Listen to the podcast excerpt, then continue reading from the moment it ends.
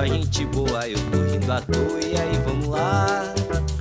Esse feijão tá chegando aqui pra mudar o seu dia. Então entra na rede, se joga com a gente, que é pra você ver como é diferente quando tem feijoada pra te acompanhar. Esse feijão tá chegando aqui pra mudar o seu dia. Então entra na rede, se joga com a gente, que é pra você ver como é diferente quando tem feijoada pra te acompanhar. Feijoada completa tá no ar. Esse aí é mais um podcast. A gente grava um conteúdo exclusivo para você que acompanha a gente nessa, nesse debate, nessa discussão, nessa conversa sobre qualquer tema, sobre qualquer coisa que a gente possa ter na nossa ideia aqui. A gente vai trocando uma, um bate-papo e lance de feijoada, né? A gente pega um prato, vai trocando uma ideia, pega uma caipirinha, dá uma risada. E ideia é levar uma, uma conversa leve você possa se divertir com a gente. Hoje, o nosso convidado é o Túlio Ribeiro de Almeida. Ele se define como monarquista e a gente vai bater um papo com ele para entender é, quais são né, as motivações que o inspiram nesse caminho. E a gente vai levar aí mais ou menos uma hora de bate-papo. Vinícius, bom momento para você, a palavra é sua. É isso aí, pessoal. Bom dia, boa tarde, boa noite para você que acompanha a Feijoada Completa. Quero desejar também uma boa noite para o nosso editor de áudio, Luiz Queiroz. Uh, agradeço novamente a presença do Túlio Ribeiro aqui. E para começar o nosso papo, eu gostaria de entender o Túlio, entender suas motivações, entender como é que você chegou a, a conhecer o movimento monárquico ou monarquista brasileiro e de onde começou esse teu esse teu apreço por esse movimento e, e o que você pensa a respeito dele? Primeiramente, eu não sou um militante, eu não, não participo de nenhuma organização, não participo do movimento em si, né?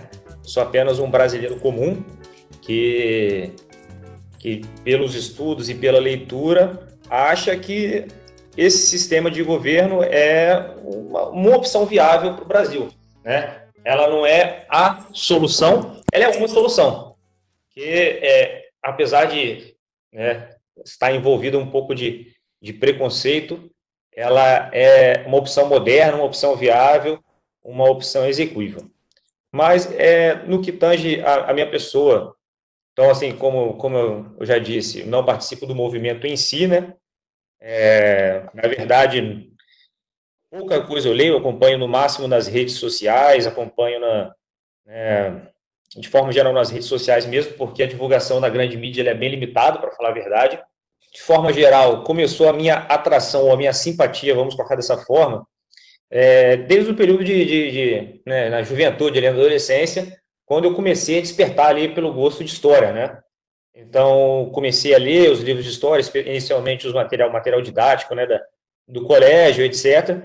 E comecei a ver, é, é, né, sou uma pessoa, eu acredito que eu seja uma pessoa é, positiva, né, otimista, então procurei, comecei a ver ali o lado, o copo meio cheio da, da do que foi o nosso período monárquico.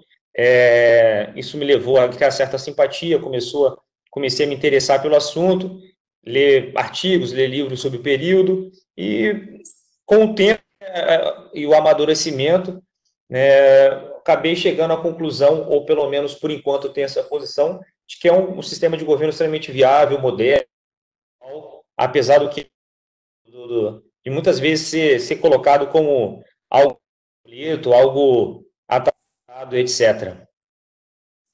Túlio, muito bem. Vamos então ao contexto histórico. Você se define aí como uma pessoa apaixonada por história desde sempre, né? A gente tem no fim do século XIX é, a queda né, do regime monárquico e a, a proclamação da República. É, você, como uma pessoa que simpatiza pelo regime monárquico, você acredita que a destituição da, do Império Brasileiro tratou-se de um golpe? Pela, pela minha leitura, sim, né? tendo em vista que a participação popular foi extremamente reduzida, digamos assim, né? é, de certa forma, pode se encarar, pode se encarar como sim, como um golpe. Contudo, é, também sou, de certa forma, pragmático e sei que golpes e, e, faz parte da evolução, fazem parte né, da evolução e dos acontecimentos um Estado. Então, é, não querer fazer juízo de valor, mas se você colocar como uma definição de golpe algo é arbitrário, sem a consulta popular ou sem apoio da população, você pode dizer isso, sim. Beleza. E eu queria, só para, antes de passar para o Vinícius fazer a pergunta dele, embutir mais uma pergunta, queria que você listasse para a gente os avanços aí, né, do nosso do no, da nossa sociedade que a gente conseguiu experimentar uh, nessa ocasião da monarquia, né? Você consegue listar alguns? Assim, é, é difícil colocar alguns avanços porque é muito particular de, de, de, muito individual, né? Alguns avanços eu posso falar que são coisas positivas, você pode falar que são negativos, etc. Mas eu consigo citar algumas coisas, né? Alguns aspectos que eu, que eu considero positivo. Então, primeiro, foi a, a manutenção da integridade territorial, né? Então, na figura da, da na, por ocasião da nossa independência, na figura do Dom Pedro I, né, a gente conseguiu né, criar pelo menos um vínculo entre as diversas províncias que existiam na, na, na América Portuguesa para manter aquele, aquele elo frágil que existia na época, né? Então, até então, os movimentos de independência eram extremamente locais, né? Então, era no Nordeste, na Bahia, em Minas Gerais e assim por diante. Então, é, a partir desses, desses movimentos, você consegue perceber que é, não existia uma, uma noção tão é, palpável de, de nação, né, de, de Brasil, de, de, de, país. E foi justamente o elo do Dom Pedro I que manteve essa integridade territorial, né, primeiro aspecto positivo. Ao contrário, por exemplo, né, mais um adendo com relação a esse assunto, da América Espanhola, né, para usar esse histórico, né, a América Espanhola se fragmentou em diversas, em diversas repúblicas, em diversos países assim por diante. Eu encaro isso como é, um aspecto positivo, outras pessoas podem encarar como um aspecto negativo, como já vi historiadores é, que me, agora me, me foge o nome, falando como se fosse algo ruim. Como eu disse, né, é muito pessoal, é, vai muito da opinião de cada um. É, dentro desse contexto também, a gente pode colocar como né, uma experiência democrática, uh, ainda que com certa limitação, é, após três séculos de colônia, né? Então, é, três não, desculpa, é, 1600, 1700, 1800, é três séculos de colônia. Então, a gente começou a se organizar como Estado, como país, como nação, experimentando um sistema constitucional, um sistema ainda com uma, uma uma espécie de experimentação da democracia, né? uma, uma democracia latente, uma democracia em estado né, de, de semente, né? um aspecto positivo, e a própria criação de uma identidade de país, de uma identidade de povo ocorreu né, justamente no período da, da, do, do, Império do Brasil, né? através especialmente da, da corrente romântica, do romantismo, né? através do, do, dos escritores, através dos pintores, ou até mesmo da historiografia, que busca tentar, tentou né, criar esse vínculo, criar essa história de, de um povo brasileiro, né? Acredito que são, são três elementos que você pode considerar como positivos aí. Bom, eu, eu gostaria de te perguntar, Túlio, é, na verdade aqui, vendo, fazendo nossas pesquisas, a gente vê que ainda existem monarquias vigentes né, no mundo. A gente tem a mais famosa, que é a, a britânica, né, a monarquia do Reino Unido, nós temos é, monarquia no Vaticano, né, o Papa é considerado um rei, né, no, no, dentro dos limites do, do Vaticano. A gente tem monarquia no Japão, temos monarquias no Oriente Médio, a mais famosa ali do, dos reis árabes, Uh, nós temos monarquia em países, outros países europeus, né, na Bélgica, na Dinamarca, em diversos países do mundo. E cada monarquia tem suas diferenças, né? Tem monarquias parlamentares, monarquias absolutas. No seu entender, Túlio, qual seria o modelo de, de monarquia para o Brasil? Olha, é, eu acho que o sistema ou a experiência que nós tivemos, especialmente no segundo reinado, é muito, muito interessante, né? Que muito se, assemelha, muito se assemelhava a monarquia é, britânica, né? Inclusive era, era a inspiração da, da, do sistema vigente da época. Mas eu acho que para um sistema, um país ocidental, para um país democrático, eu acho que não existe outra opção que não seja parlamentar. Né? Acho que para para nossa cultura e para nossa tradição histórica é a, a, um regime, né, regime não, uma monarquia parlamentar seja a melhor opção. Talvez a única também. Né? É, perdão te interromper. Você poderia explicar para quem está nos ouvindo como é que se daria essa, esse tipo de, de modelo político? Como é que funciona na prática?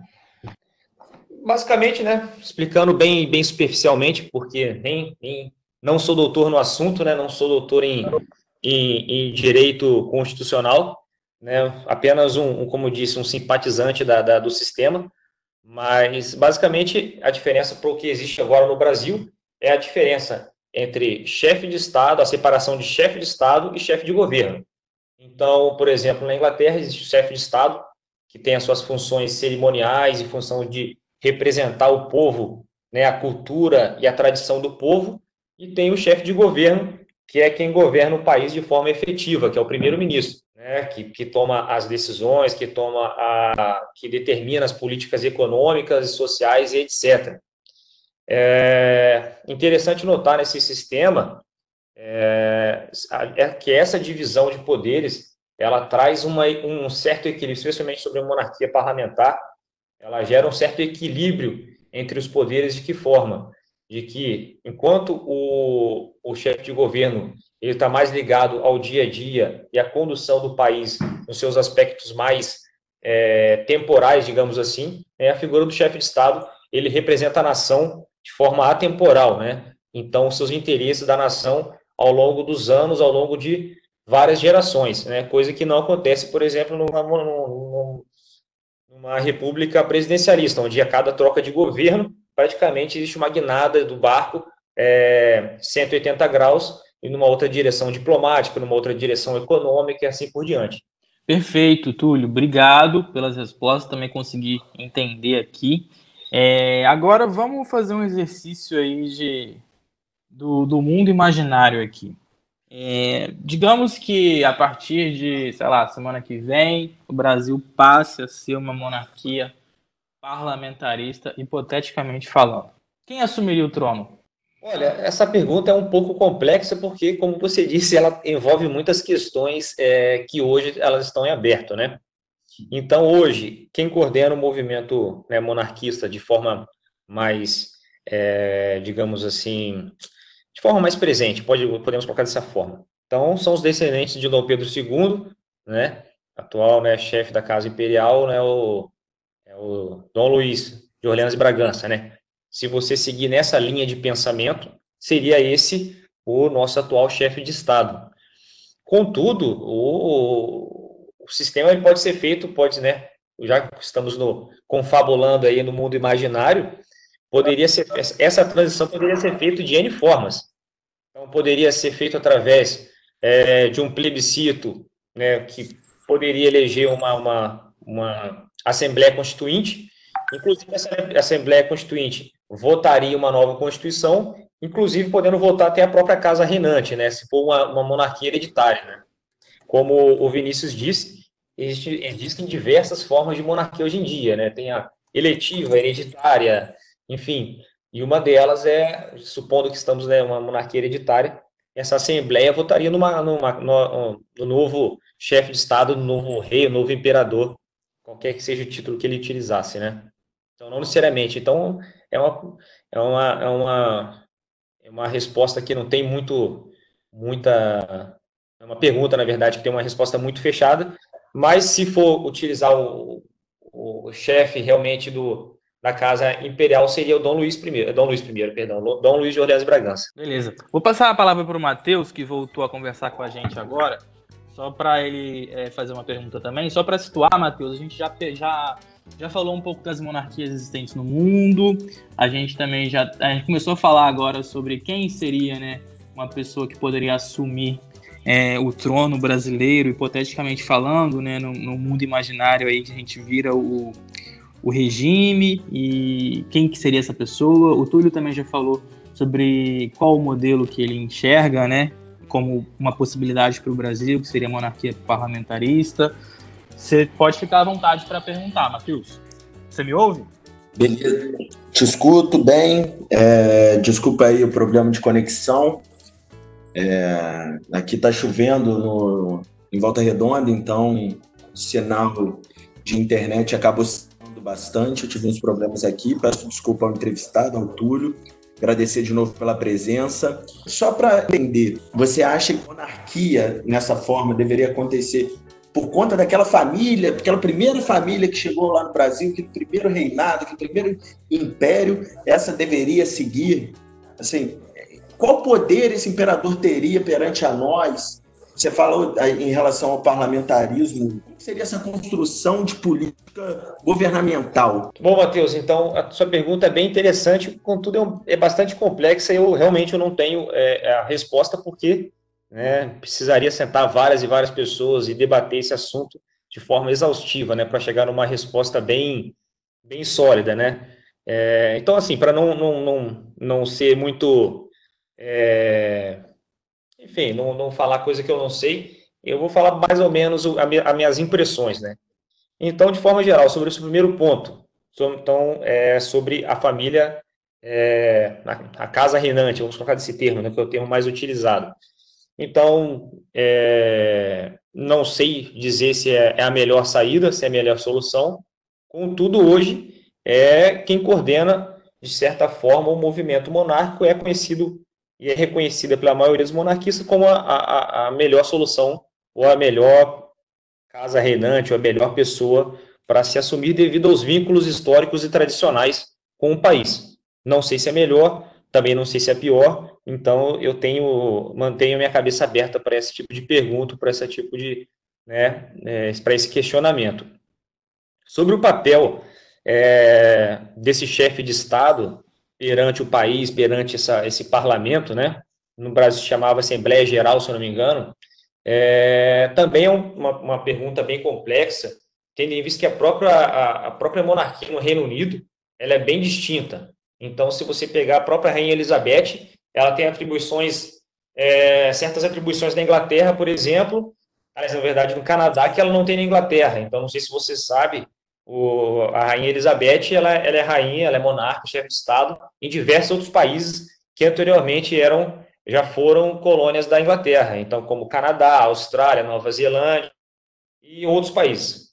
E em cada país, a população achou por bem atribuir certas é, funções ao chefe de Estado, na pessoa da rainha Elizabeth, que às vezes ela, ela tem os seus representantes em cada país. Então, mais uma vez, essa é uma pergunta bastante complexa que para chegar numa uma resposta é, mais sólida, deveria haver a, pô, debate entre diversos setores da população, etc. Mas, de forma geral, o chefe de Estado ele tem atribuições, como se diz, ao Estado, né? Aquilo que é inerente ao Estado, aquilo que é permanente, aquilo que é duradouro, fica a cargo do chefe de Estado, e aquilo que é permanente, transitório, fica o chefe de governo. Basicamente, seria essa é o que é, costumeiramente é feito nos dias de hoje esse movimento ele tem crescido muito no Brasil. Você acha, Positivo. acredita, esse movimento, que esse movimento é por conta da falência da política como ela é feita hoje no Brasil?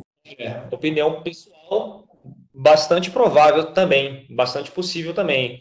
Eu acredito de duas formas, né? Então, que tem dois fatores que contribuam bastante para o crescimento. Na verdade, três, a gente pode colocar até três, ainda que eles estejam, ainda que eles estejam interligados, né?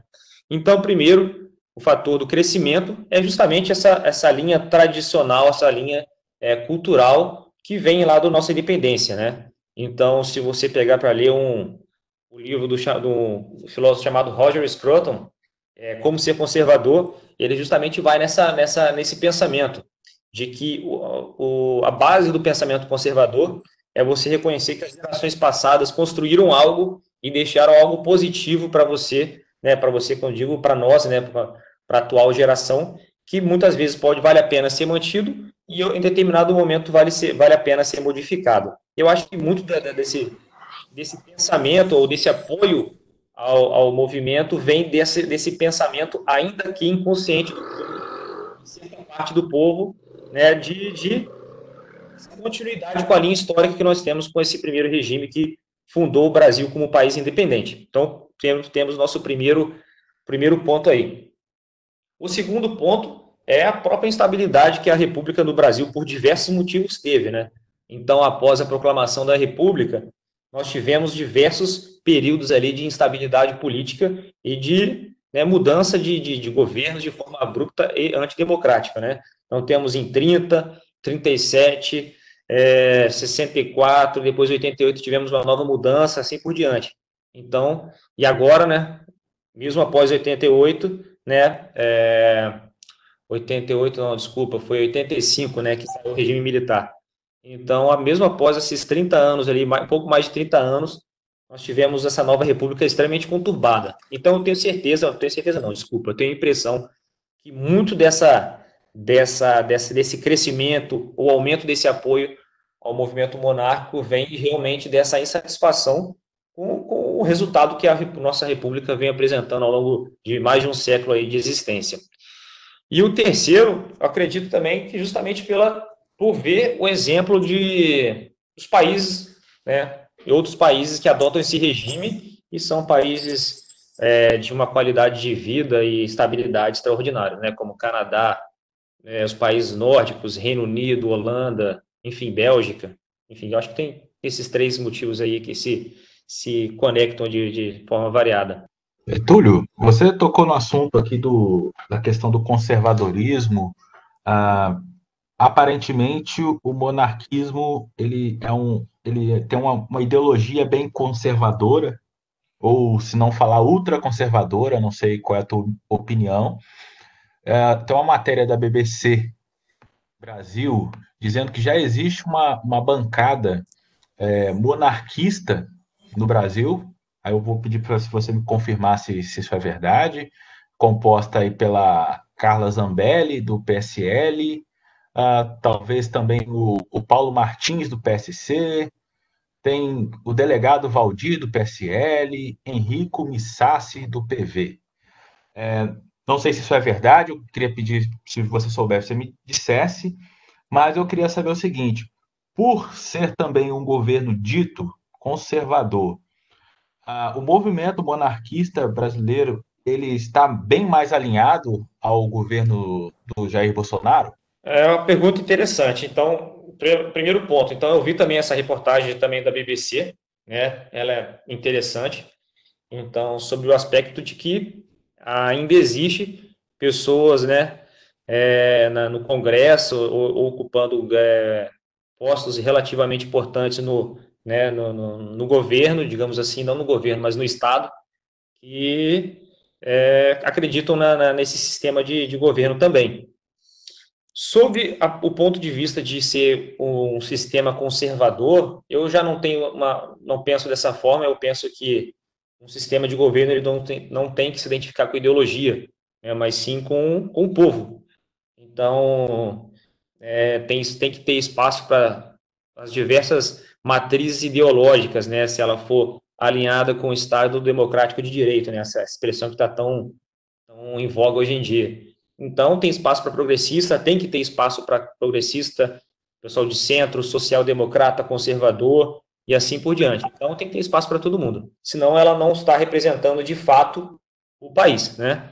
Então, até estava conversando com alguns colegas, alguns amigos que são também, que acreditam nesse sistema de, nesse sistema de governo, e eu falei, inclusive, isso para eles. Então, é, que se realmente tem alguma ambição de, de, de, de uma, algum dia, né, algum ano, né, se acontecer, retomar esse, esse sistema, é, o sistema ele tem que falar com todos os brasileiros, né, não somente com aquele, aquele pessoal de, de terno e gravata, como o, o, o morador de comunidade que escuta funk com o peão lá de, de, do interior de Minas Gerais e Mato Grosso do Sul, até o nordestino, né, que escuta ali a sua, suas músicas folclóricas do Nordeste, ali, suas músicas tradicionais e assim por diante. Então, o sistema ele não pode ser partidário ou ideológico, ele tem que ser a, a prol do, do, do país como um todo, sem ver esse viés.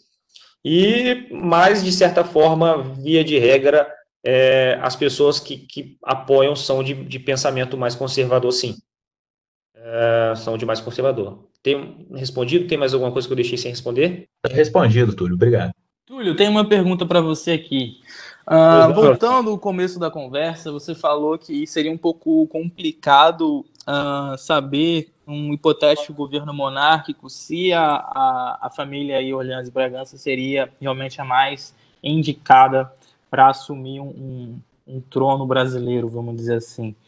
Você consegue contextualizar para a gente como funciona? Existe mais de uma corrente além dessa casa reinante, como você diz? É, existe uma disputa, vamos dizer assim, entre grupos monárquicos? Contextualiza para quem não, como eu, é meio leigo no assunto e gostaria de entender é, essa visão também. É, pergunta interessante, ô, Luiz, mas assim, eu também sou leigo, né? Eu leio sobre o assunto, leio, não, nunca, não sou um estudioso aprofundado, não sou um doutor no assunto, como eu disse, sou um simpatizante, né? Acho interessante, uma, uma saída interessante, né? Uma, uma opção interessante. Mas, de fato, existe, né? Uma questão é, é, até às vezes pode, banal, né? Pode parecer banal, é, mas enfim, né, nós temos a linha sucessória do que começa lá com Dom, Pedro, Dom João VI, Dom, I, Dom Pedro I, Dom Pedro II, é, Princesa Isabel. Agora não sei se é o filho da um filho ou neto da Princesa Isabel, é, que seria o, o herdeiro, né, é, direto.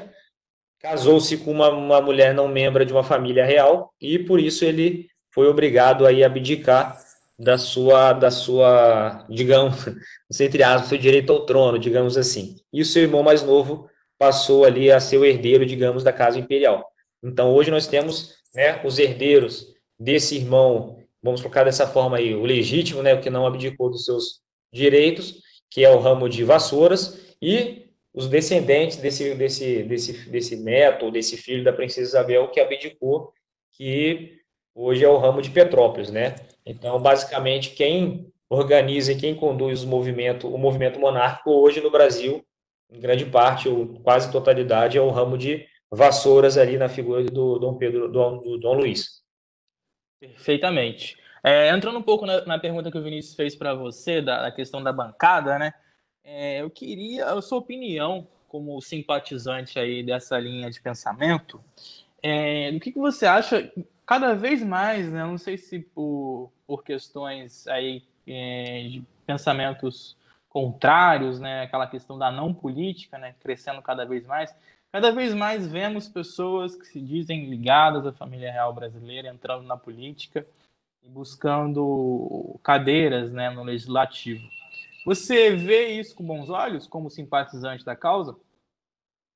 Olha, Luiz, eu vejo como, inclusive, né, o, o o nosso congressista ali que foi é, que foi eleito ali tem o mesmo nome que seu, né, cara? Luiz Felipe também, de Orleans Bragança, é seu xará.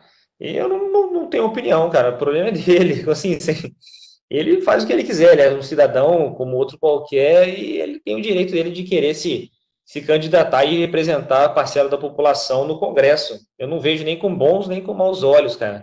É, me parece ser uma pessoa certa, uma pessoa boa, né? uma pessoa preparada para exercer a função de congressista e não tenho nada contra não, cara. Também não tenho nada a favor, como eu disse, né? Ele que conduza da melhor maneira possível ali o, o, o cargo de congressista, né? E parece estar fazendo sim um papel pelo menos digno, um papel decente ali.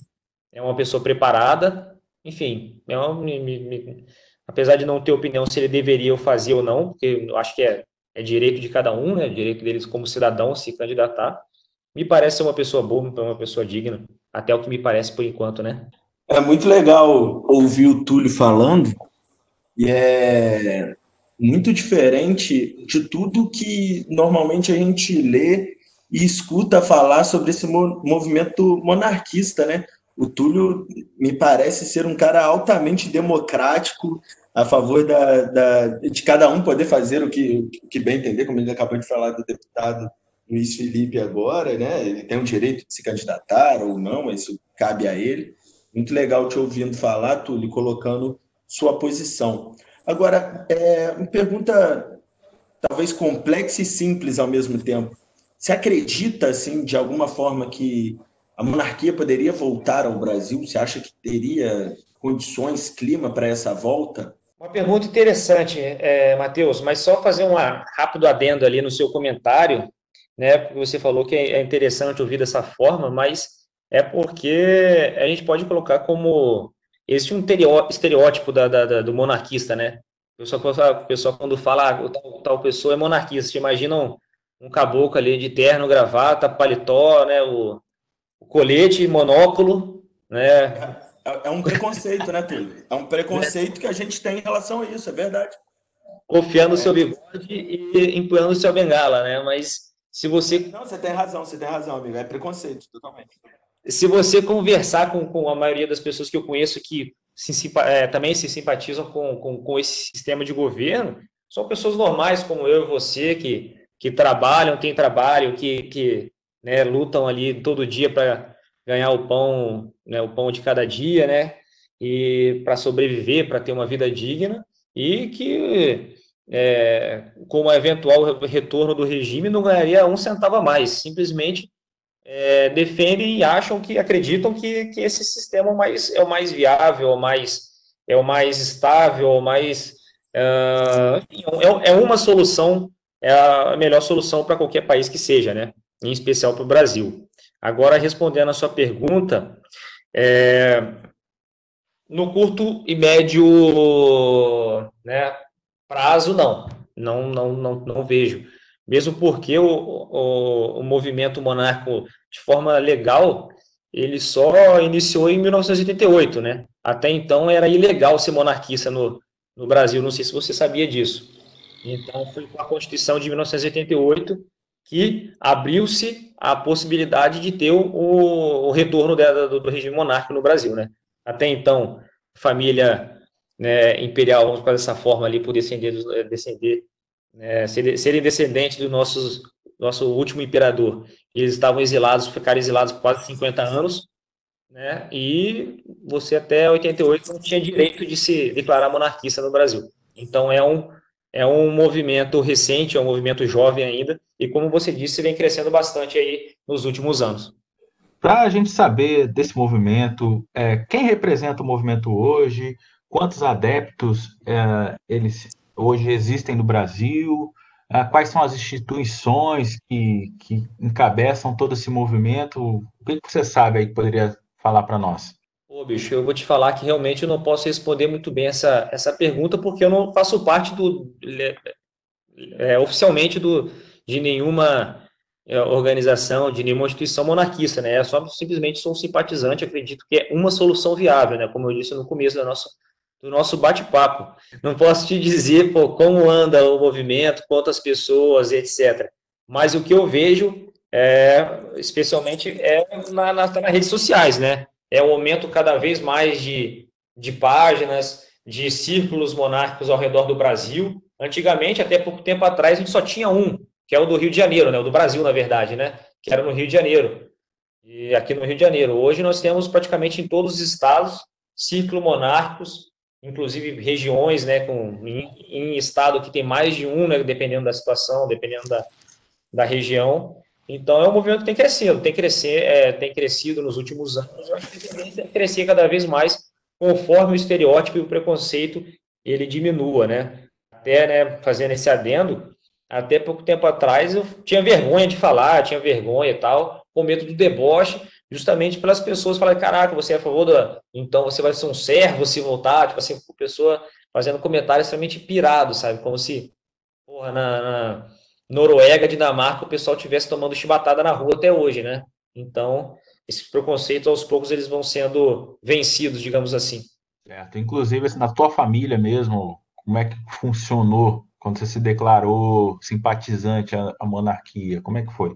É, foi exatamente isso. Pô, você é maluco e tal, o pessoal perguntando.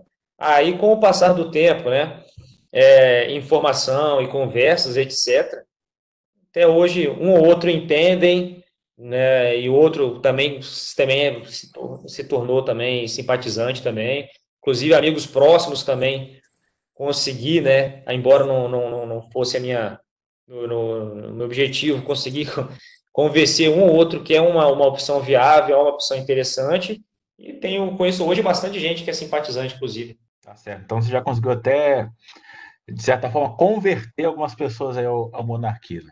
Tá certo. É, embora, embora, como eu disse, eu não sou nenhum militante, não sou participo de movimento nenhum, mas conversando, né, uma ou outra pessoa acabou sendo convencida ali de que é uma opção, uma, é uma opção interessante. Túlio, se vocês me permitirem, eu queria que você fizesse agora, como estudioso aí da, desse, desse regime, né?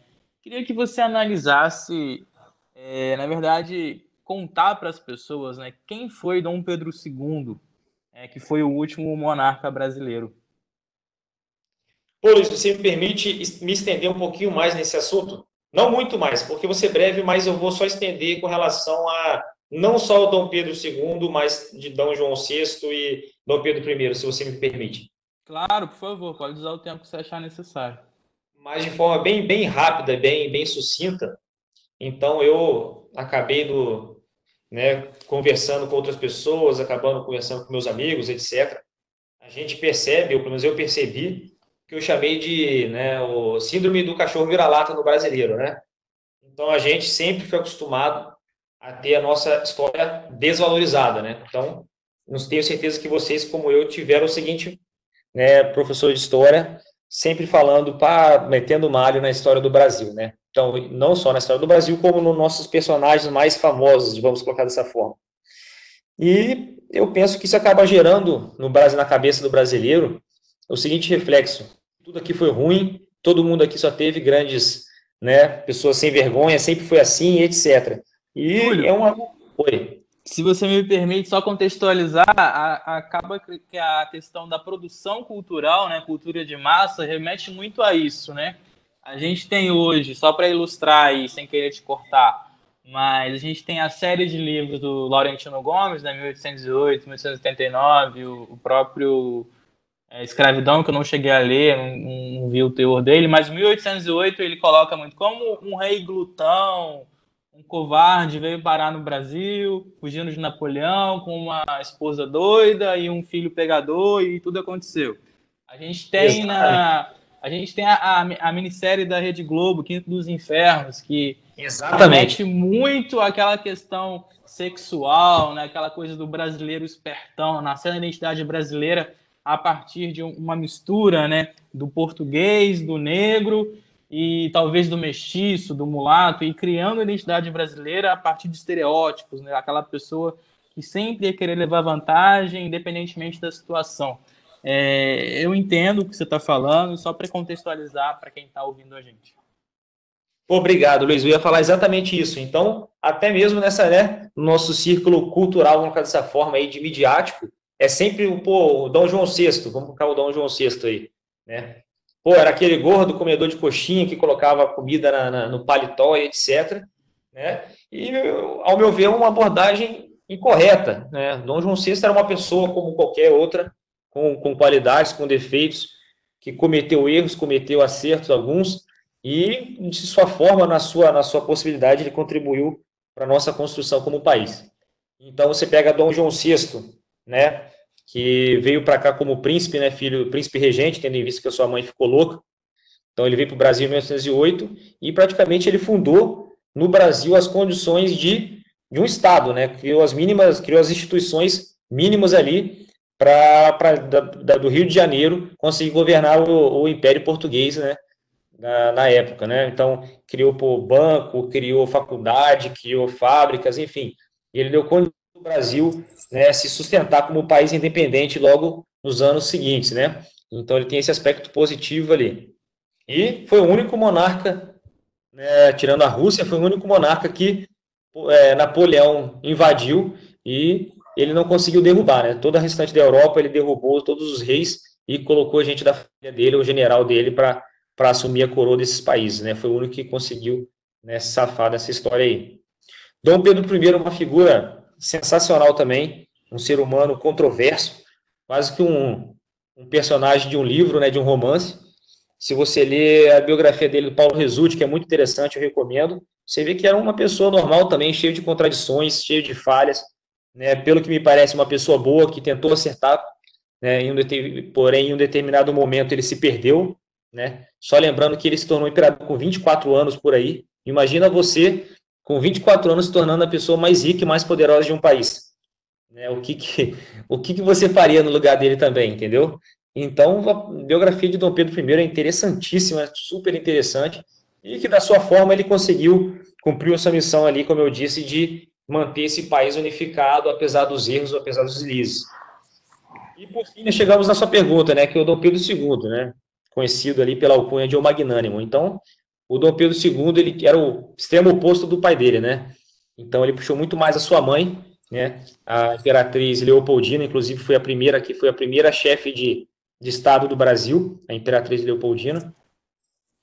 É, Dom Pedro é, II saiu bastante a casa dos Habsburgo, né, saiu loiro, etc., olhos claros, e ao contrário do pai, uma, uma pessoa de, extremamente prática, gostava de montar, gostava de atirar, caçar, etc., Dom Pedro II era um intelectual, né, tanto é que ele foi educado por José Bonifácio, né, que também era um intelectual, um, vamos, vamos chamar dessa forma, um revolucionário conservador, vou colocar dessa, nessa expressão um pouco ambígua, que apesar de, de ter uma, um pensamento de certa forma liberal, não acreditava no rompimento total das instituições, né, mas foi educado de forma intelectual, acreditava na ciência, nas artes, né, no progresso científico, tanto é que mantinha correspondência na sua época ali com, com Nietzsche, foi o, é, com outros filósofos, pagou do seu próprio bolso, da sua própria pensão, né, que escritores, que pintores fossem estudar na Europa, né, para trazer a cultura, né, que existia de mais alto, mais elevado na cultura europeia para o Brasil, a exemplo de Vitor Meirelles, Carlos Gomes e assim por diante, né? Então, foi um grande incentivador da, da, da, cultura e da ciência no país, né? Perfeito, Túlio. Valeu. Obrigado. Matheus, Vinícius, vocês têm? Alguma... Luiz.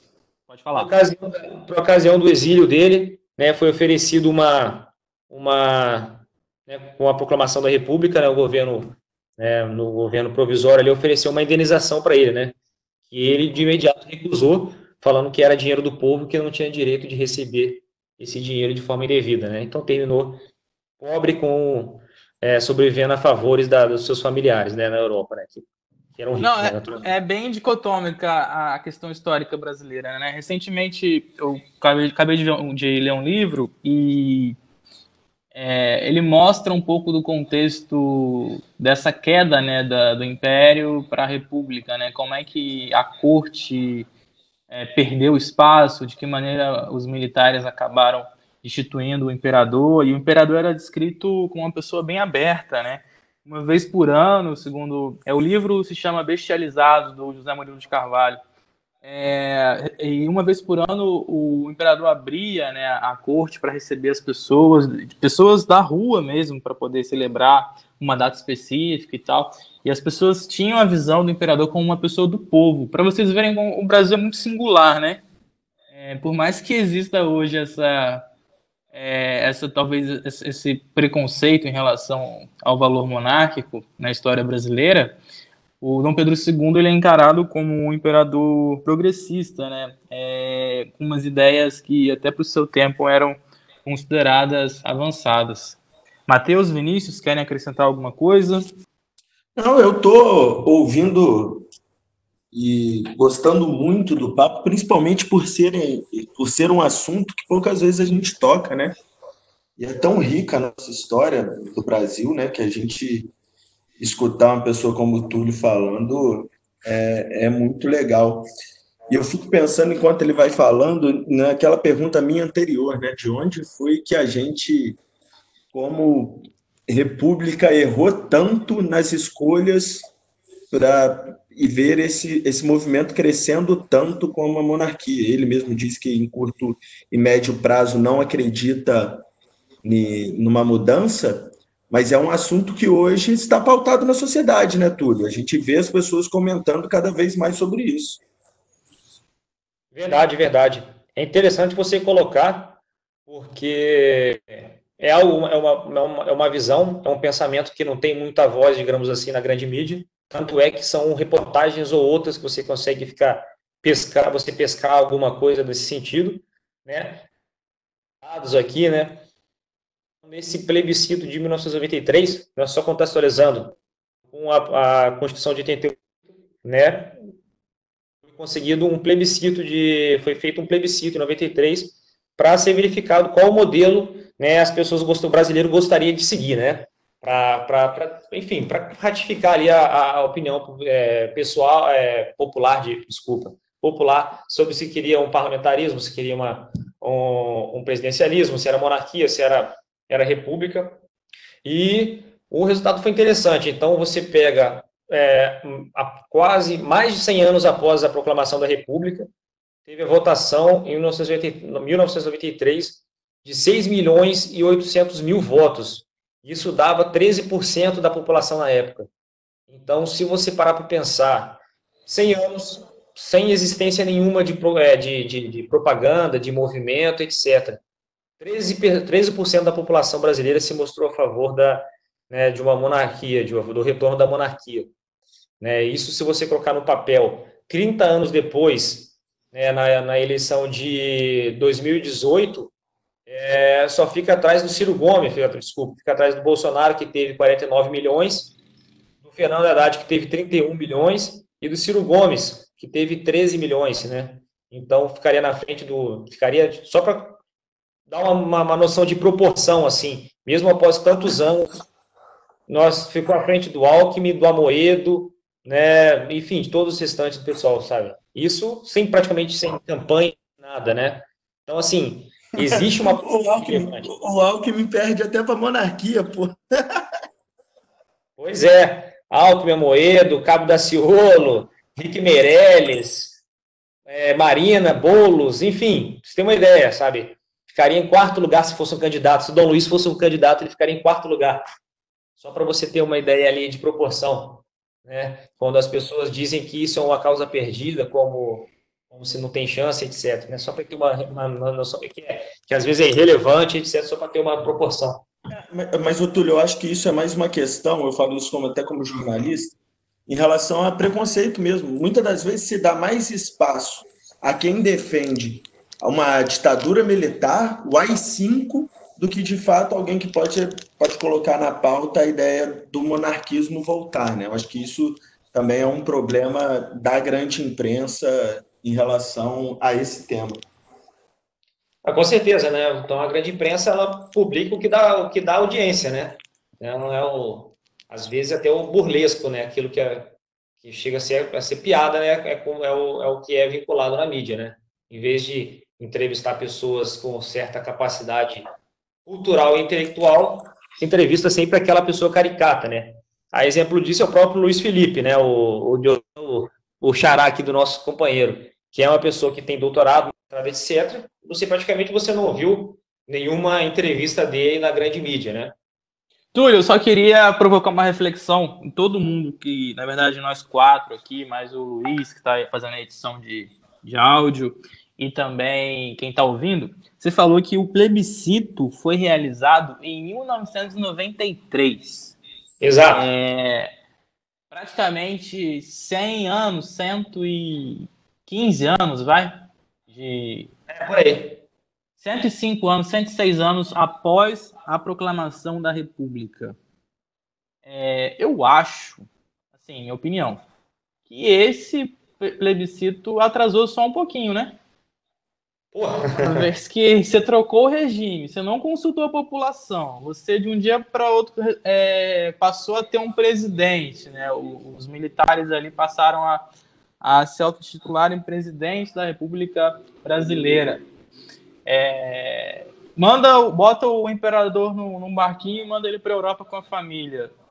O povo não foi consultado, ele foi consultado 105 anos depois. É isso mesmo que aconteceu?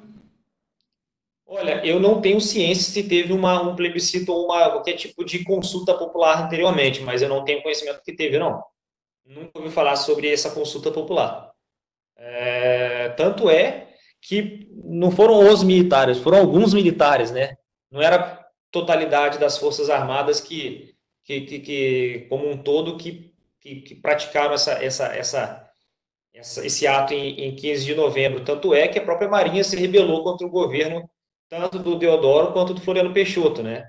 Então eu acredito até mesmo que dentro do próprio exército tinha, tinha gente que era contra essa, essa, essa tentativa aí de, de tentativa que, que, foi, que foi bem sucedida de mudança de regime, né? Túlio, queria te fazer uma pergunta. Essa não sei se você está inteirado na história. É, principal, eu vou falar sobre escravidão no Brasil.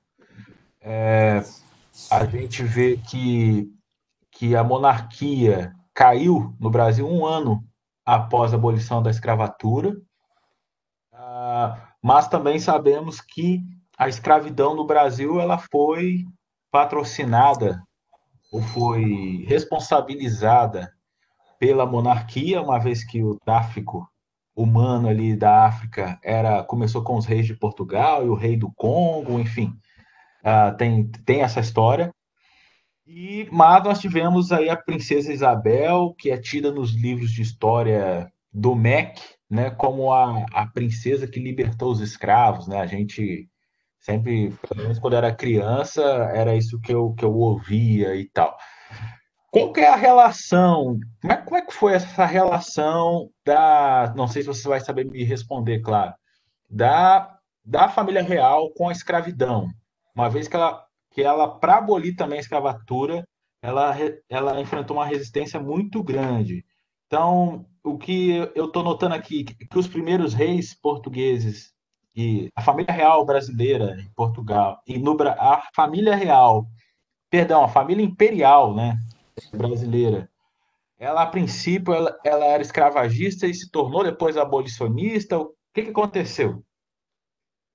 Olha, como eu disse, eu, é, eu li o que eu posso falar sobre isso é sobre, especialmente no que eu li do Paulo Resulti, né? Então, a primeira questão da escravidão, ela, ela é um pouco mais complicada porque ela não era uma instituição europeia, né? especialmente no, no início das, das grandes navegações. Era uma instituição mundial. Então, o mundo todo, qualquer sociedade que tinha alguma expansão militar, ela tinha utilizava de escravos. Tanto é que a, a, a África muçulmana era o tráfico de, de homens lá, tráfico de humanos lá era, era intenso, mil vezes maior que na Europa medieval, tendo visto que na Europa medieval praticamente a civilização ocidental, a civilização cristã, ela estava mais, estava mais se defendendo do que é, atacando, expandindo, né? Isso mudou, especialmente com a reconquista na, na, na, na Península Ibérica e nas grandes navegações, né? E na expansão é, é, colonial, especialmente a partir do século XVI. Então, era uma instituição que não era da Europa, não era dos reis de Portugal, era do homem, né? Era do mundo onde havia expansão, onde havia crescimento né, de força, né?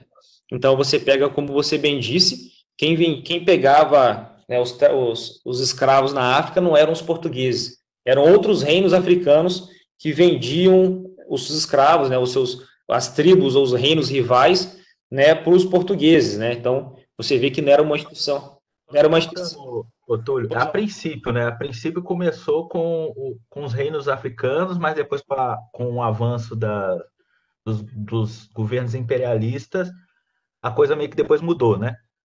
Não, com certeza. Quando a Europa né, se consolida como potência, quando eu digo Europa, entenda todas as nações de forma bem hegemônica, bem é, generalista, digamos assim, né? Porque todas elas atuaram dessa forma. É, Europa, esses países europeus se tornaram potências mundiais, né?